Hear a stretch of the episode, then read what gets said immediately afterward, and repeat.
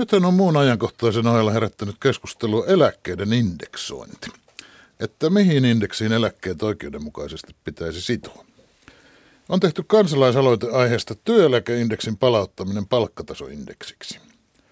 Aloitteen on allekirjoittanut yli 85 000 suomalaista niin, että aikanaan se nousee eduskunnassakin käsiteltäväksi. Nythän eläkkeet nousivat vuosittain niin, että palkkatason muutoksen painokerroin on 0,2 ja hintatason muutoksen 0,8. Kansalaisaloitteessa ehdotetaan, että laskettaisiin suoraan palkkatason muutoksesta. Näin eläkkeet pysyisivät palkankorotusten vauhdissa, hinnoista ei piitattaisi. Tästä sitten ollaan kiivaasti eri mieltä. Eri mieltä siitä, että mikä on moraalisesti oikein.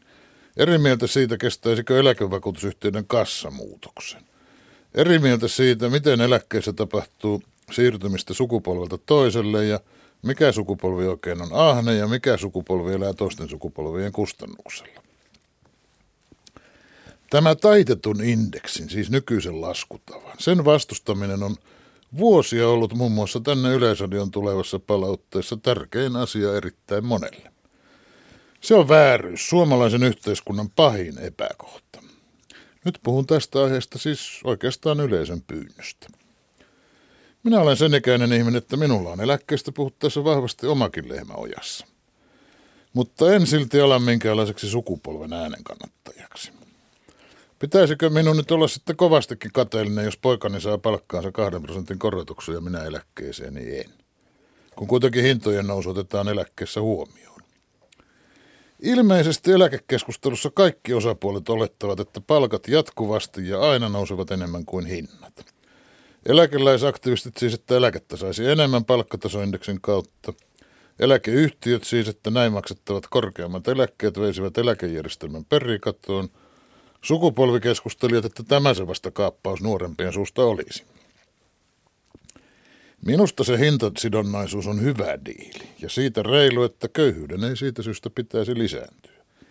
Köyhiä eläkeläisiähän kyllä keskuudessamme riittää, mutta heitä kannattaa ottaa keinoilla, jotka kohdistuvat vain ja nimenomaan niille köyhille. Tämä on hyvä aika käydä tätä indeksikeskustelua, kun juuri nyt eivät Suomessa näytä nousevan sen paremmin palkat kuin hinnat. Eläkeläisten kannalta olisi tietysti kohtuullista, että diiliksi koettu lainsäädäntö ei ihan hötkyille muuttuisi, tai muut päätökset. Esimerkiksi se, että hallitus nyt on havahtunut huomaamaan, että inflaatio on ollut alhaisempi kuin hallitusohjelmaa laadittaessa arvioitiin – ja että hallitusohjelmassa sovittu indeksisäästö siksi on tuottanut tavoiteltua pienemmän säästön. Ensin siis piti säästää niin, että indeksikorotuksia ei makseta. Nyt kun indeksikorotuksia ei tulisikaan, ei niitä siis voikaan jättää maksamatta. Mistä seuraa se epäkohta, että eläkeläisten ostovoima heikkenekään? Mistä seuraa se korjaustoimenpide, että kun ei korotuksia voinutkaan jättää maksamatta, kun ei niitä korotuksia, jotka olisi maksamatta jätetty, ei olisi tullutkaan, niin pitää sitten tehdä indeksisidonnaisiin menoihin vähennyksiä, jotta säästöt jotenkin saataisiin kokoon. Sovitut säästöthän pitää saada kokoon, jotta hallituksen uskottavuus säilyy.